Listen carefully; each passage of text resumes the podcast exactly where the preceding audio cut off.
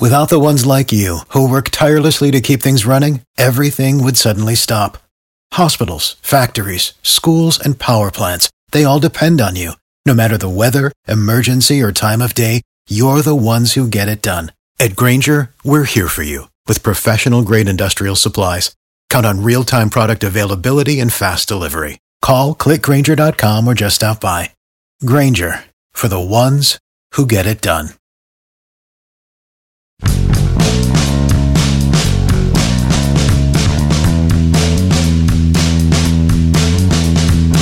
Always room for misinterpretation or overreaction when it comes to a medical diagnosis when you first hear it. Morning to you. Good Thursday morning. I'm Dejan Kovacevic of DK Pittsburgh Sports, and this is Daily Shot of Pirates. It comes your way bright and early every weekday if you're into football and or hockey. I also offer daily shots of Steelers and Penguins where you found this. Cardinals 6, Pirates 3. Just another just another L. And I, you know, I know the Pirates won the first two games. I covered them both, and there were some uplifting things that happened. For the most part, what you're going to get is what happened yesterday. Luis Ortiz comes up from the minors.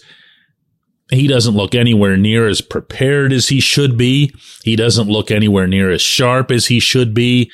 And uh, unlike what I do a lot of the time here, in pinning this on the positional coaches, Ortiz needs to be a lot better. Ortiz doesn't have any excuses. He just doesn't. He's got all his stuff. He's got all his weapons. Uh, I don't know that he's got it all going on upstairs. It's just in case you noticed maybe that I won't speak of Roansy Contreras that way. I won't speak of other young pitchers that way. I just, Ortiz, there's just something that's missing. And it feels like it's a lot more about him than it is Oscar Marin. Andrew McCutchen had three doubles, continuing to hit really, really well over the last couple of weeks, just driving the ball, leaning back into it and just letting it fly. It's awesome to see. And I probably should offer at least a small cap tip to Ke'Bryan Hayes for hitting a home run. He's also looking so much better than he has really, I think, at any point in the year. But before all that, Todd Tomczyk, the Pirates director of sports medicine, in giving his weekly update on injuries throughout the system, said that Oneil Cruz has plateaued in his recovery from the damaged ankle. Now, plateaued sounds kind of scary, and I know TT really well, and I know that's not his intention. Because plateaued sounds like he made it to a certain level and then, yep, that's it. And that's definitely not what his intent was. His intent was to say that at this point in time, the progress was going to stay exactly where it was. And the reason that was given for that is that Cruz is experiencing soreness in the foot right around the time that he was supposed to begin a consistent running progression. And running was always going to be the biggest challenge here. Always, always, always. The foot just started to hurt. And according to the experts, meaning the people that are working with Oneil, and Tomczyk also threw in that the Pirates have actually been in touch with medical professionals overseeing the NFL and the NBA and I found the latter one interesting because in basketball, you see more ankle injuries than anything else because of how hard they come down onto the court after going up for rebounds. And according to Tomczyk, it's, it's a normal thing for there to be pain in the return. It's a normal thing for there to be soreness. It's a normal thing even to have setbacks. Now imagine if he'd used that word. I know, right? So I'm sure he thought long and hard about plateaued as it was. But I'm here to tell you that the only part of this that has flatlined is temporary. So when you hear that word and when you hear Tomczyk openly expressing doubt as he did that Cruz will return to baseball this season, you have to hear the other part of what he said, and that was that we're running out of days. Because we are. It's the third week of August. There's a month and change left of baseball. Can you imagine? This has never been laid out for us reporters, okay? But can you imagine the amount of rehab time that Cruz needs to get back into major league shape to be able to run bases at the major league level. And oh, by the way, the minor leagues shut down in a couple weeks. So the only place he'd be able to do that would be in Bradenton by himself. And then, yeah, come on up to Pittsburgh and, you know, we'll drop you into a game or two or a few. No, no, no. Why would the Pirates and Cruz even have considered this? Well, that that's easier to explain. And I can tell you this one firsthand because Cruz wanted it and he wanted it badly for peace of mind, not to show anybody how tough he is, certainly not to contribute uh, to a contender or anything silly like that he wanted to come back and just be himself for a month or whatever it was and show everybody that he's still that guy and show himself that he's still that guy and then go into an off season where ideally he would just go about things normally get himself ready at his own rate maybe even play some winter ball whatever it is. This complicates things. I'm not going to sugarcoat it and i'm not trying to okay because now I can't envision any scenario in which the Pirates would let him play uh, winter ball in the Dominican where he'd be out of their eyesight and out of their control. So maybe in, in one way, this is a blessing. And maybe, I guess this would have been the best way all along. Let him rehab at his own pace. Let him experience the plateaus and the setbacks and the progress and everything without having to pressure himself in any way. And I'm going to repeat, this was Oneil pressuring himself. I'm not guessing at this. The young man and I had a pretty good talk in Milwaukee about three weeks ago. And he wanted this. He was sure, by the way, that he'd get it. But then, you know, stuff happens. It's recovery from a major physical surgery. Sometimes it'll be just the movement or the tearing of the scar tissue, which doesn't do anything to damage or uh, aggravate the original injury. It's just still painful. It hurts. But this way, he's got the opportunity to really do this right, really build up the running in particular, the agility, and then from there, the hitting and the fielding and the throwing and everything else that goes with playing baseball. Don't, uh, all I can tell you here, this is just advice. You're free to feel however you want. But getting fatalistic here and thinking that this is going to have some sort of damaging repercussions on his career or whatever, go easy on that. That's all I'm saying. He's young he's had an injury that others have fully 100 billion percent recovered from. And the only thing that gets lost here is that he didn't have a chance to breathe a little bit of a sigh of relief with a handful of September games. That is not the end of the world. When we come back, J1Q.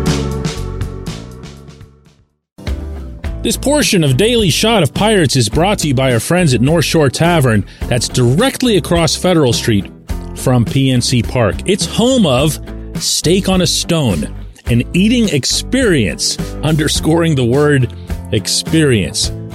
The steak is brought to you partially cooked on an 800 degree stone, and you do the rest. It's a ton of fun, it's a great meal, and it's a baseball atmosphere like no other in Pittsburgh. North Shore Tavern, right across Federal Street from PNC Park.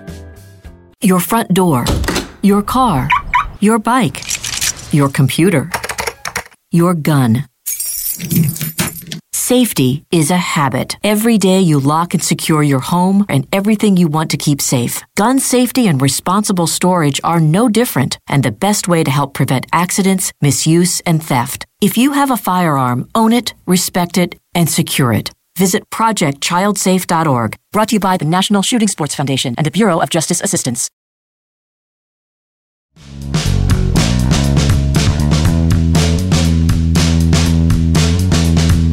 Today's J1Q comes from Dave, who says, Can anyone name any player at all who has shown consistent progression under Derek Shelton, Andy Haines, Oscar Marin?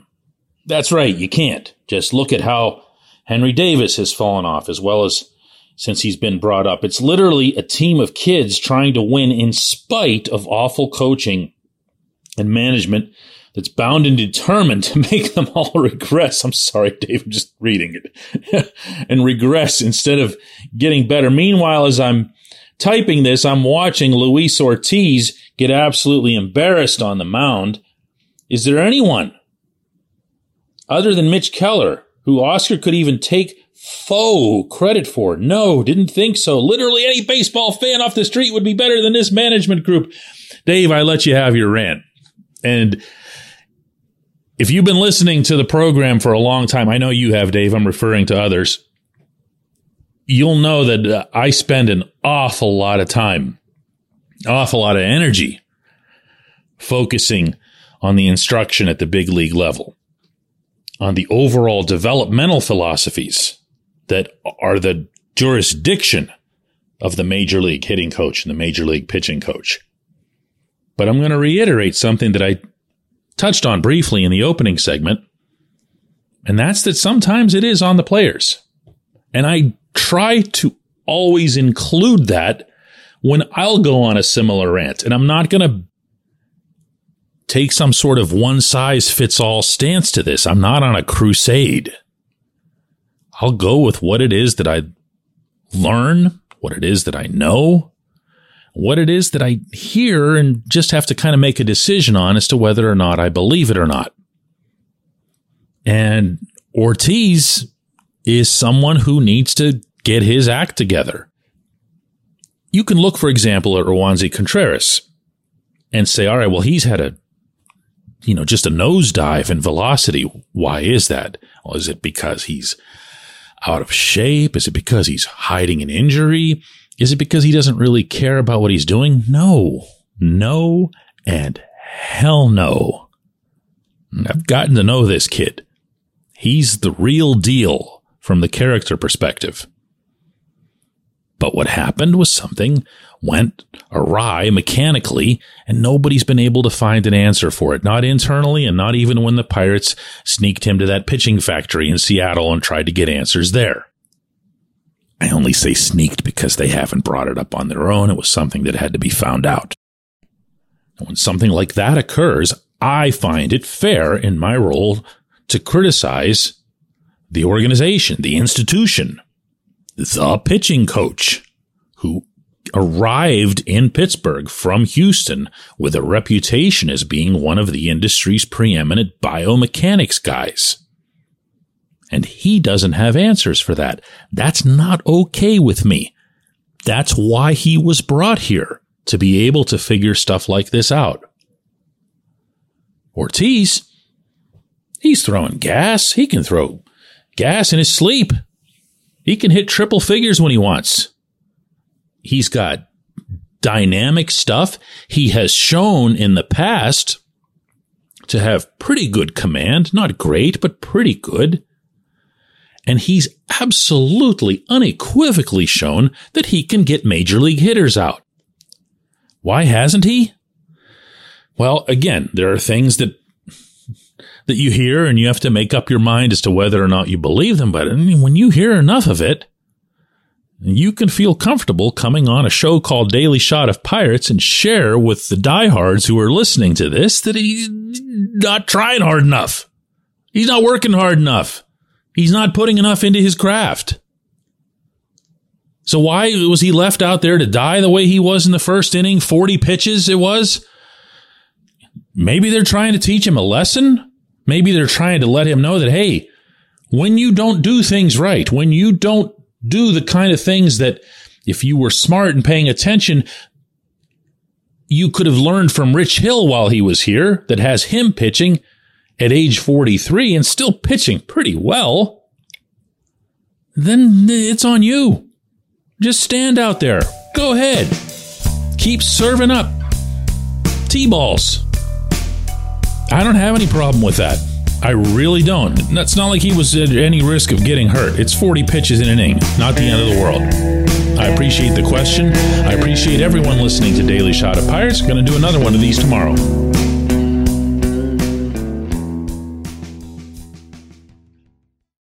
Without the ones like you, who work tirelessly to keep things running, everything would suddenly stop. Hospitals, factories, schools, and power plants, they all depend on you. No matter the weather, emergency, or time of day, you're the ones who get it done. At Grainger, we're here for you with professional grade industrial supplies. Count on real time product availability and fast delivery. Call clickgrainger.com or just stop by. Grainger for the ones who get it done.